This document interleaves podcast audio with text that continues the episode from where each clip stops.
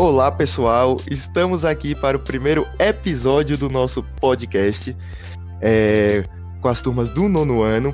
Então, é, a gente vai falar um pouquinho sobre assuntos diversos aí é, relacionado com biologia, química, física, ciência, nosso cotidiano, enfim.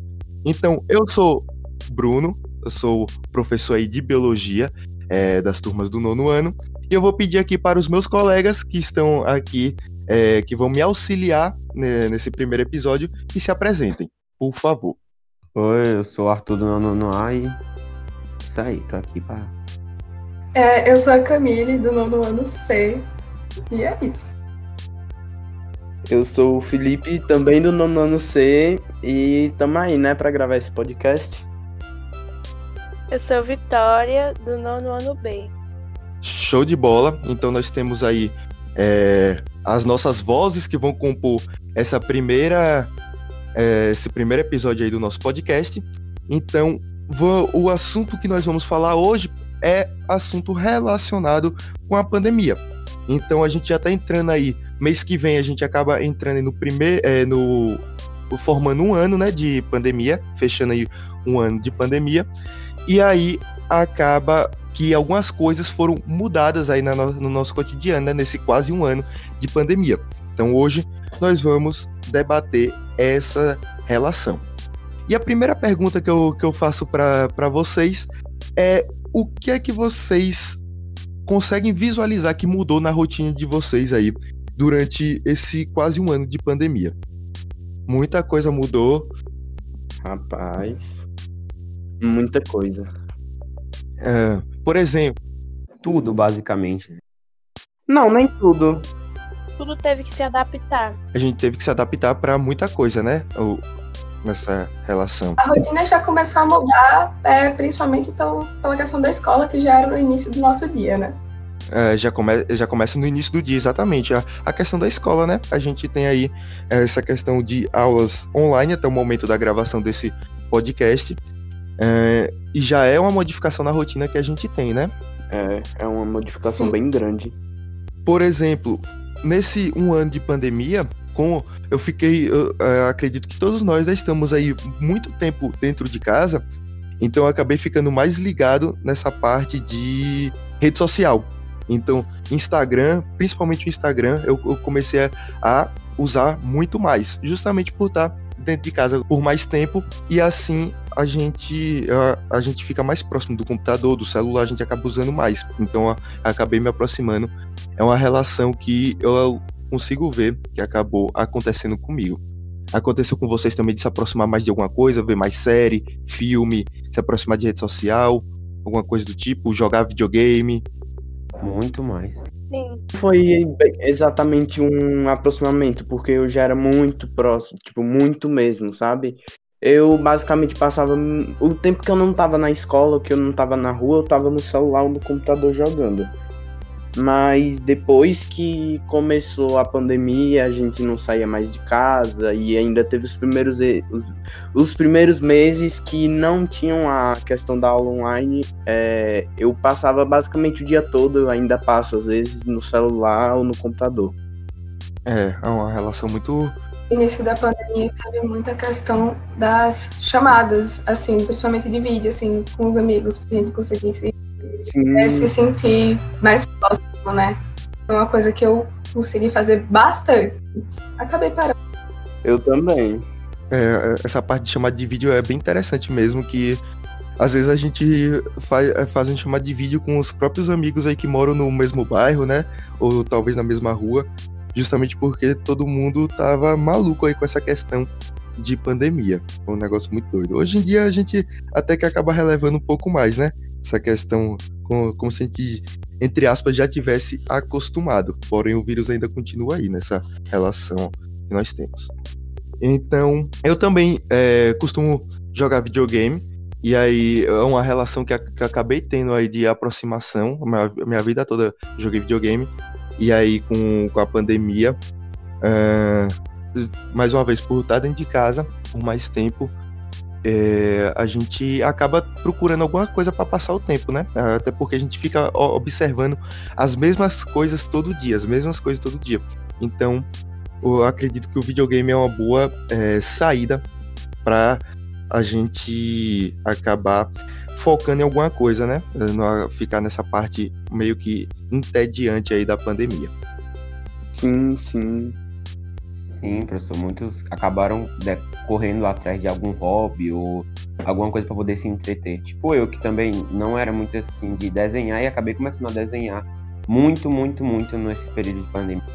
Aí, uma relação interessante. Muita gente, e bem colocado, muita gente acabou descobrindo coisas que acaba gostando de fazer, né? É, como a parte do desenho aí, por exemplo. Eu vi gente é, aprendendo a cozinhar nessa pandemia aí também. Gente que leu todos os livros que estavam atrasados e assim por diante. Então, eu acho que foi bastante interessante para a gente acabar se descobrindo um pouco mais, né? Enquanto pessoa, essa parte aí de isolamento, acho que trouxe essa relação. Uma coisa também que eu acho que as pessoas tentaram procurar mais foram os esportes. E eu senti que as pessoas tentaram fazer mais os esportes, principalmente os individuais, para é, manter a sua imunidade legal. Sim, verdade. Teve uma época que eu tava fazendo corrida, foi até com a Camila aí. Eu tava, a gente tava fazendo corrida, mas eu acabei saindo. Foi em setembro mais ou menos. E foi até um período grande que eu fiquei lá. Aí, ainda teve essa relação do é, dos esportes, com certeza. A gente tem essa, essa questão, né, de, do tipo, a gente não consegue ficar parado, né? A gente sempre precisa estar em movimento mais uma vez. Com isolamento, a gente dentro de casa, dentro de um quarto e tudo mais, a gente acaba, ou, às vezes até o próprio corpo acaba pedindo, né, um pouco essa relação. Sim. Eu não vou mentir para vocês que eu acabei ficando um pouco mais sedentário. Comigo aconteceu o inverso. Acho que todo mundo. Eu acabei indo um pouco mais pro ramo dos esportes. Eu não fazia nada. Eu não fazia nada. Assim, eu não fiquei um pouco sedentário, eu fiquei muito sedentário. Eu quase não, eu quase não tô saindo de casa eu saio mesmo quando é para ir comprar o pão só, ou então de vez em quando eu saio assim com alguém bem casualmente, tipo, de vez em quando mesmo. Muito tá sendo muito raro sair assim, até mesmo sair do meu próprio quarto tá sendo bem difícil, sabe? Eu tô bem sedentário. E a gente consegue ver no é, a gente consegue ver as mudanças no nosso corpo quando a gente tá nessa relação, né? a gente acaba vendo quem tá aumentando de peso, que a gente é, às vezes não tá ficando do jeito que a gente gosta tanto, né? Mas é, é, são coisas aí também que vieram com essa pandemia. Então, o, a outra pergunta que eu quero fazer para vocês é em relação o que é que vocês sentem mais, fa é, mais falta do, do que vocês faziam antes que agora vocês não fazem mais ou estão fazendo menos? Tem alguma coisa que vocês faziam é, diariamente ou quase todo dia e acabavam acabavam é, tendo uma satisfação por fazer aquilo e hoje em dia por conta da pandemia, por conta da mudança que a gente está comentando aí do nosso cotidiano, a gente acaba não fazendo mais ou acaba fazendo pouco. Tem alguma coisa que vem na mente de vocês? Coisa que eu acho que mais mudou foi a questão de sair com os amigos, porque pelo menos eu era muito de até sair aqui na rua, aqui na frente de minha casa, poder conversar com meus amigos e pai, e hoje em dia, pelo menos na época que estava em alto corona, não dava para fazer isso. E também ir para a escola, para sair conversar com coisa, isso muito mudou muito, isso foi uma coisa drástica. Tanto viagem também, que eu fazia muito com minha família e hoje em dia não não tem como sair nem nada, principalmente visitar parente, que muitas vezes são os idosos que são o, público, o alvo né, do corona, que pode pegar mais e que acaba afastando um pouco a família também, né? Exatamente, o, o, o coronavírus, ele acaba sendo um pouco mais letal, né? Nas pessoas idosas que já tem algum outro tipo de, de doença. Então, é, a gente tem, tem todo o cuidado, eu também sinto falta aí de de sair e fazer as, as chamadas aglomerações, né? Que até antes da, da pandemia a gente mal utilizava essa palavra aglomeração. Verdade. É verdade. Muitas palavras foram introduzidas aí enquanto a gente tava na pandemia, não só relacionada à pandemia, mas assim, questão da internet. Muitas gírias foram é, adicionadas no nosso vocabulário que nós passamos a usar no cotidiano. Sim, a gente incorporou muita coisa da internet, com certeza. É, é até interessante essa relação. Justamente por, é, porque a gente tá em maior contato né, com, a, com a internet, então muitas, muitas gírias aí, como Felipe mencionou, a gente acaba utilizando muitos bordões, a gente acaba utilizando aí é, no, no nosso dia a dia fora da internet, né? É bem interessante essa relação também. E mais alguma coisa, eu acho que o, o principal é isso, de, de sair, né? Uh, para mim mesmo, a relação de, é, de sair no geral foi o que mais mudou mesmo. Como, por exemplo, ir, é, tá na escola vendo vocês, vendo os outros colegas e assim por diante. Querendo ou não, quando a gente sai de nossa casa é até, é até um ponto positivo, nem que seja para trabalhar, para falar com os amigos, para fazer algum estudo, alguma coisa do tipo é, é interessante porque a gente, como a gente é, falou no início aqui do programa, a gente não fica vendo as mesmas coisas, né? Então a gente não fica é, entediado, a gente cria uma rotina. E isso acaba que melhora a nossa relação aí com a nossa saúde mental. Então,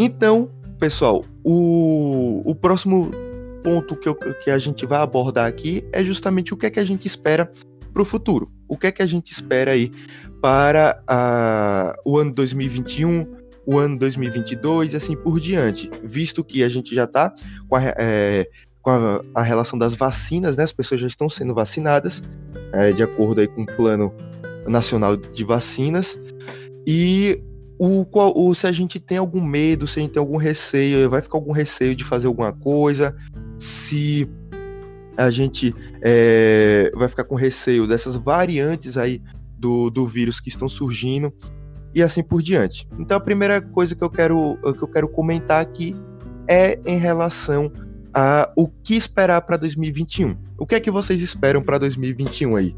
Eu espero que as, as vacinas cheguem até os adolescentes para que a gente possa voltar para a escola.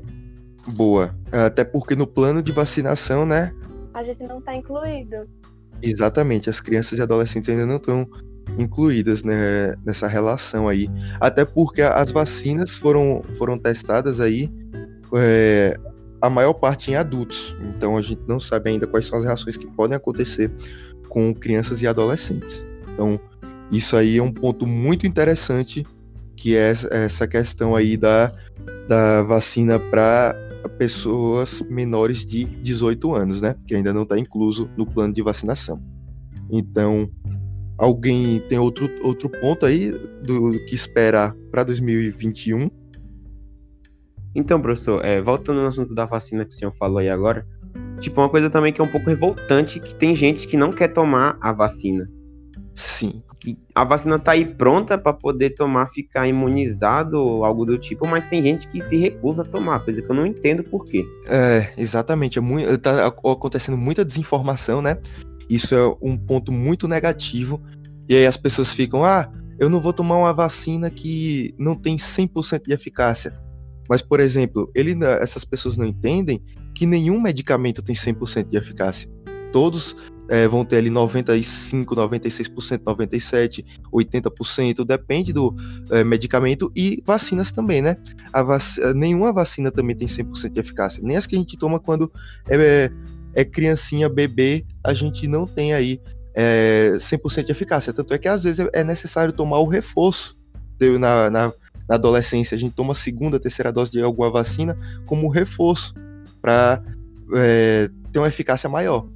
E aí as pessoas preferem, é, vêm com esse discurso de ah, não vou tomar a vacina porque não tem 100% de eficácia.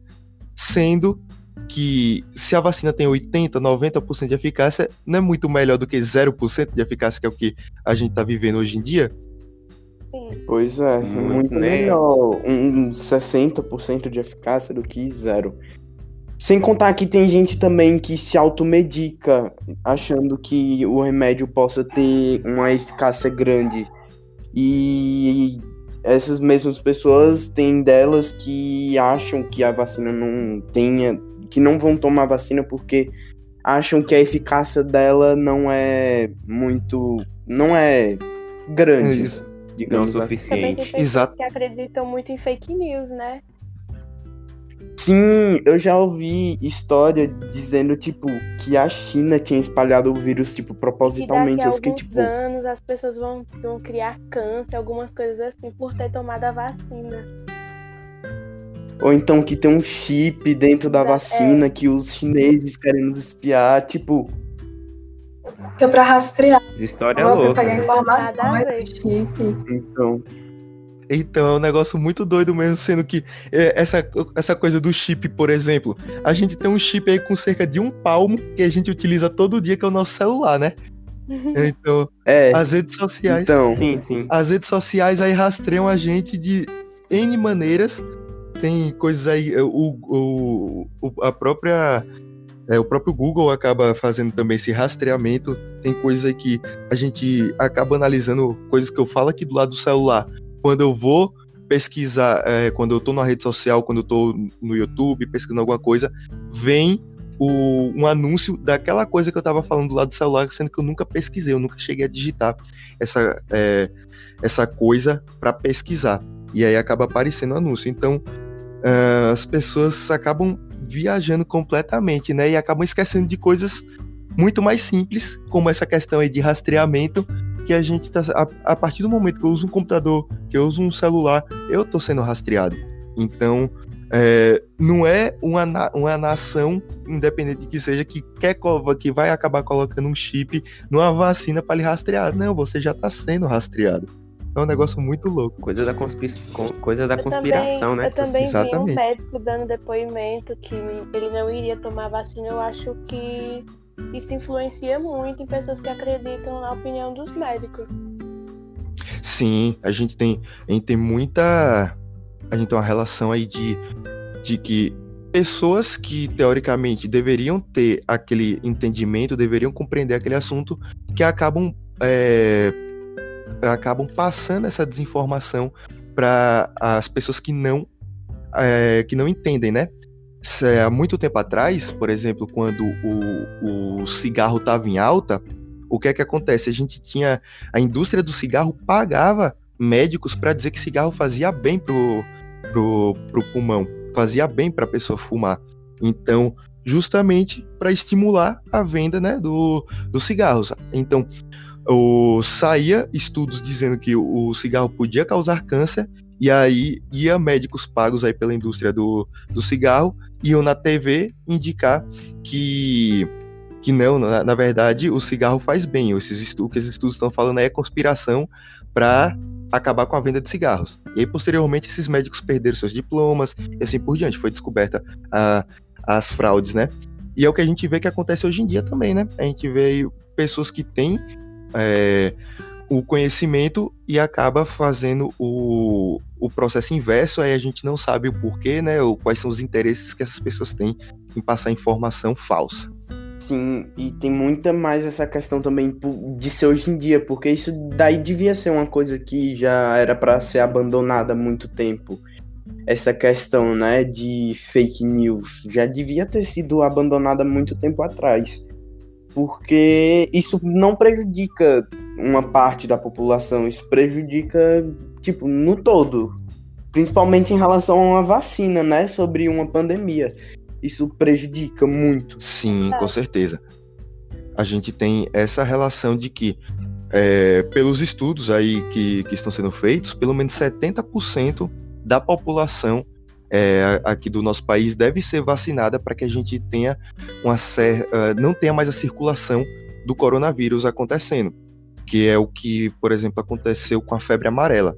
A maior parte da população foi, foi vacinada é, quando criança E os adultos também, enfim. E com isso a gente tem aí uh, o, desde, se não me engano, desde o início dos anos 70 até 2018 a gente não tinha mais circulação de febre amarela, não tinha mais casos de febre amarela. Aí entre 2016 e 2018 voltou os casos de febre amarela, por quê?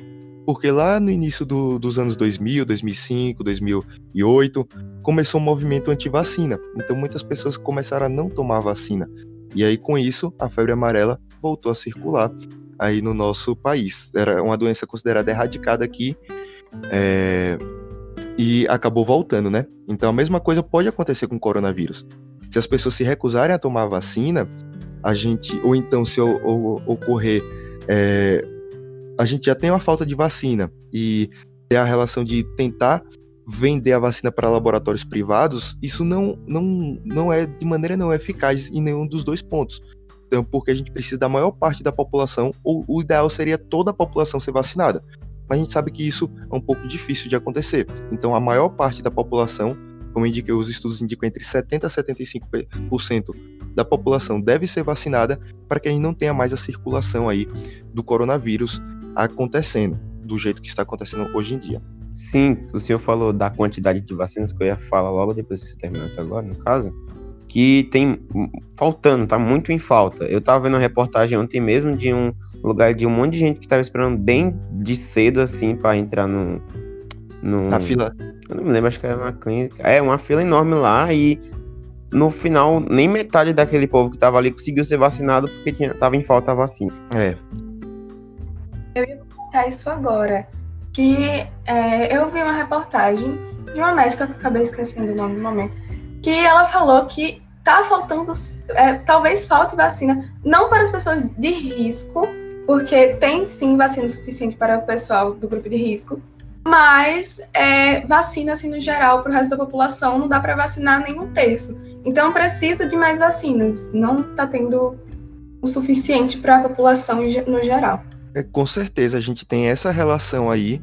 É, isso é um problema mundial, certo? Que infelizmente acaba se agravando aqui no nosso país, mas é um problema mundial, é, justamente porque a gente tem essa relação de que o mundo todo está produzindo vacina para o mundo todo. Então, é um, os países estão se unindo aí para tentar é, é, vendendo insumos mais barato, então trocando insumos para produção de vacina, mas é, mesmo assim é um trabalho aí quase que necessário que as pessoas fazem a vacina, os profissionais que fazem a vacina, sejam robôs.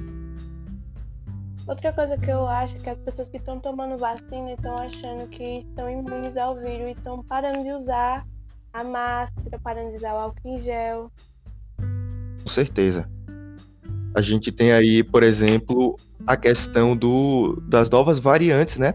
do, as mutações que ocorreram aí com, com o vírus, à medida que ele está se multiplicando, ele está sofrendo, ele está suscetível a sofrer mutações e acabou acontecendo, né? Então a gente já descobriu aí cerca de acho que duas ou três mutações, inclusive uma no Amazonas, e que justamente as pessoas acham que a partir do momento que eu tomo a vacina, eu não posso mais é, pegar o coronavírus.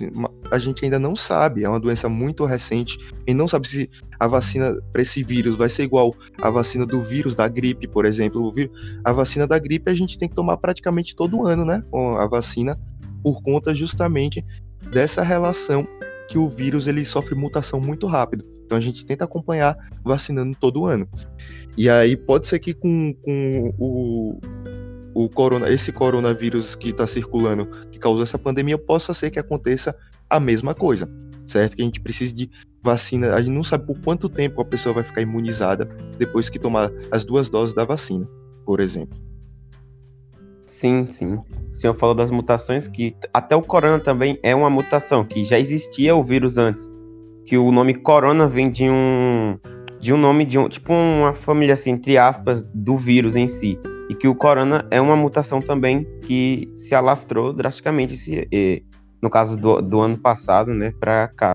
Sim, exatamente. A gente tem essa relação que o, o, o corona, se eu não me engano, são sete, oito é, tipos de corona, e aí a gente tem é, coronavírus que, que causam doenças em animais, é, coronavírus que não causam doença em animais, mas causam doença nos seres humanos, que possa ser aí o surgimento desse coronavírus. Uma das hipóteses é essa, que é um vírus que circulava entre os animais, mas não causava uma doença muito grave nos animais, mas aí acabou passando para o ser humano, sofreu algumas mutações e conseguiu aí é, sobreviver no corpo ou nas células dos seres humanos. Então, é uma das teorias que nós temos. Então, a gente tem toda essa relação aí de vacinação. Então, não importa uh, se você tomou a vacina, você tem que continuar tomando as medidas preventivas. Se você tomou as duas doses, se você tomou a vacina de dose única, independente, você precisa estar tá, é, nessa relação aí de tomar as medidas preventivas. Álcool em gel, máscara, é, tentar não fazer aglomerações, tudo isso ainda vale para as pessoas que, que tomaram a vacina, porque a gente não sabe é, qual é o nível de imunização que a vacina o, o, vai trazer, por quanto tempo as pessoas vão estar imunizadas ainda, né? Ainda está sendo em estudo, está em estudo. As pessoas, as primeiras pessoas que foram imunizadas ainda estão sendo monitoradas para ver se elas ainda têm anticorpos é, para combater o coronavírus. Então ainda está em estudo essa relação. E essas pessoas vacinadas também ainda não tiveram o contato assim com as novas variantes, pelo que eu vi. Não tiveram as novas variantes para ver se a pessoa está imunizada ou não. Exatamente. A gente não sabe se é, essas novas se a vacina imuniza também contra essas novas variantes, né? Ainda tudo isso está sendo estudado ainda. Assim como está é, tá sendo estudado se eu tomar a dose de uma vacina, por exemplo, a vacina é, a vacina Sputnik, que é a russa, e eu, depois eu tomar a segunda dose, eu tomar a, da, a vacina da Oxford, inglesa, se, se vai fazer o mesmo efeito ou não, justamente por conta dessa relação de falta de vacinas que está tendo no mundo, está se estudando essa relação se eu posso tomar uma dose de uma e a segunda dose da outra e ver se tem o mesmo efeito. E assim a gente acaba acelerando um pouco mais aí a distribuição é, das vacinas para a população.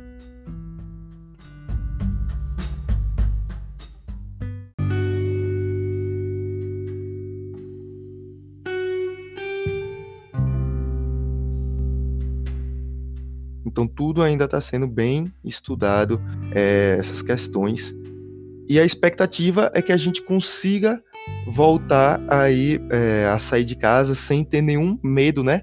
Vocês acham que vocês vão ter algum receio quando é, tiver saindo de casa, como vocês têm hoje? Por exemplo, eu tenho um maior receio quando eu saio de casa para ir ao mercado para comprar alguma coisa. Eu já fico todo. Vocês também são assim? Eu não tenho tanto receio assim, sabe? Eu tenho bastante receio. Isso eu sempre ando com álcool em gel, porque eu sempre acho que tudo que eu vou tomar vai ter alguma coisa. Eu tenho um pouco de noia com isso ainda. Não foi.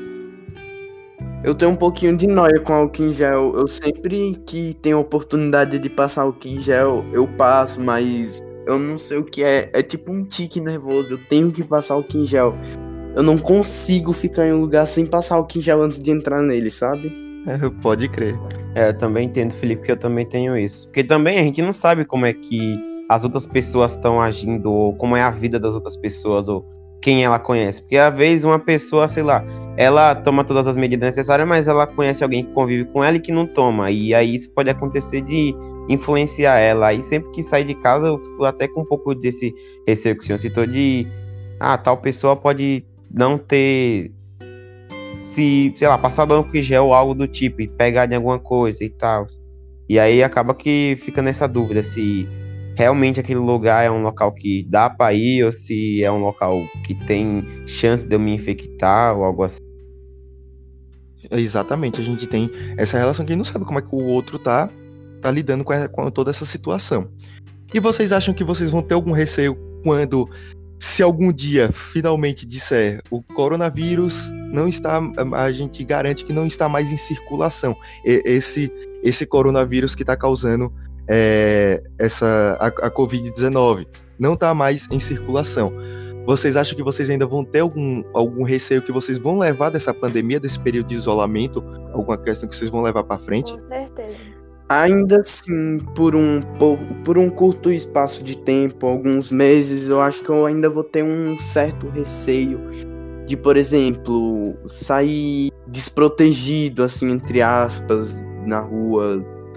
Quando passar essa fase de ter que usar máscaras, eu acho que eu ainda vou ter um pouquinho de receio, porque a gente já se acostumou também, né? Tem sim, um fato sim. que a gente se acostumou a usar máscara, sempre tá passando álcool em gel, lavando as mãos. Mas eu acho que, não só para mim, eu acho que ainda uma boa parte das pessoas vai sentir um receio, assim, na hora que disserem, ah, tá tudo bem, não precisa mais de tanta medida protetiva assim. Sim, eu concordo com o Felipe. Eu acho que vai demorar um pequeno ou grande período assim para todo mundo poder se se estabilizar com a notícia de, do fim Se do adaptar, né? É, e algumas coisas a gente acredita que a gente vai acabar levando também pra, pra frente, como a questão do álcool em gel. Acho que a gente vai utilizar muito mais álcool em gel. Eu lembro que em 2009 teve uma, um surto de H1N1. E aí, teoricamente, era para ter álcool em gel em todos o- os estabelecimentos públicos e que tivesse muita gente. E eu fico, acho que, três meses tendo essa relação. Hoje em dia a gente, a gente não via. Hoje em dia não, é que com a pandemia a gente até tá voltando a ver. Mas entre 2009 e 2019, cerca de 10 anos, a gente quase não via, né? Mas aí com a pandemia, porque no- lá no surto de H1N1, a gente ainda, a gente ainda podia sair tranquilamente, é, não precisava ter a, a questão do uso de máscara, tudo isso. Era só as medidas mesmo de prevenção, era estar sempre com as mãos limpas, porque a gente acaba utilizando, botando muita mão no, no rosto, no olho, na boca, nariz, enfim. E aí pode acabar é, adquirindo o vírus. Hoje em dia, a gente acho que a gente está muito mais nessa relação de é, usar essas medidas preventivas, né? Eu vejo que essa relação está muito mais intensiva do que foi em 2009. Então a gente tem, é, como Camille falou, a gente sempre que sai de casa ali é álcool em gel, chega, dentro, você chega em casa álcool em gel, a gente sempre tá nessa, com essa questão. E acredito que a gente vai, como vocês indicaram, a gente vai acabar utilizando ainda por muito tempo essa relação, e de cada um ter seu álcool em gel ali na sua bolsa, qualquer coisa que você acha que, que possa estar contaminada vai estar passando ali é, álcool em gel na mão, e assim por diante. Outra coisa que eu acho que a gente vai acabar levando, que eu comentei até com o Felipe é, recentemente, foi o uso da máscara em hospitais. Sim, sim. Como a gente não ia é, é, com máscara para um hospital onde tem muita gente com doenças infecciosas, vírus que podem passar pra gente e ser letais. E a gente não ia de máscara para os hospitais, eu acho. Pois é, cara. Exatamente, a gente está começando a olhar. Ah, isso são questões que a gente acaba observando com outras, é, com outro olhar, né? A gente observa com outro olhar, outra visão, é, coisas aí que às vezes são cotidianas que a gente nunca pensou nisso, mas justamente por conta da pandemia a gente acaba. Espera aí. é, o hospital também é um lugar é, onde vai ter muita doença, doença que pode contagiar, é, me contagiar só por estar lá. Então, as medidas de proteção agora vão ser maiores. Então, isso é um exemplo do que a gente vai acabar modificando, sim, com certeza, aí, nos nossos hábitos, certo? E professor, eu acho que não só nos hospitais, eu acho que depois dessa pandemia as pessoas vão começar a se sensibilizar mais. Por exemplo, no Japão, se uma pessoa já pega um resfriadozinho, ela já usa máscara, tipo, isso já antes da pandemia. Lá era meio que normal usar máscara quando você pegava um resfriado, quando você tinha alguma doença que podia, né, ser transmissível facilmente. Sim. E eu acho que isso vai acontecer mais a partir de agora, né? Depois dessa pandemia. Eu acho que vai acontecer bastante o uso de máscaras, até mesmo. Com certeza, a gente vai acabar utilizando, é, fazendo essa relação sim. É, como você bem, indicou aí, a, a Ásia no geral, né, ela tem muito essa questão aí é, do uso de máscara. Lá é um- uma coisa normal, as pessoas andam na rua de máscara desde muito antes aí da, da pandemia, é, justamente é, por conta dessa relação de de educação, né, mesmo, do tipo, é, se eu tô doente, eu não vou querer passar essa doença para outra pessoa e assim por diante. Então, acho que a gente aprendeu um pouquinho também é, essa questão E acredito que, claro, não todo mundo, né? Mas o uso de máscara vai também aumentar, sim, assim como o de álcool em gel vai acabar aumentando. E aí são hábitos que a gente vai acabar levando com certeza aí pós-pandemia, acredito eu. Certo? Então, a partir disso, acredito que a gente já finaliza é, esse nosso primeiro episódio aí do, do podcast, certo? Vou, provavelmente semana que vem a gente tem outra, o, o, outro episódio. A gente ainda tá decidindo se vai ser semanalmente ou quinzenalmente, enfim. Então, os nossos ouvintes fiquem atentos aí para o próximo episódio.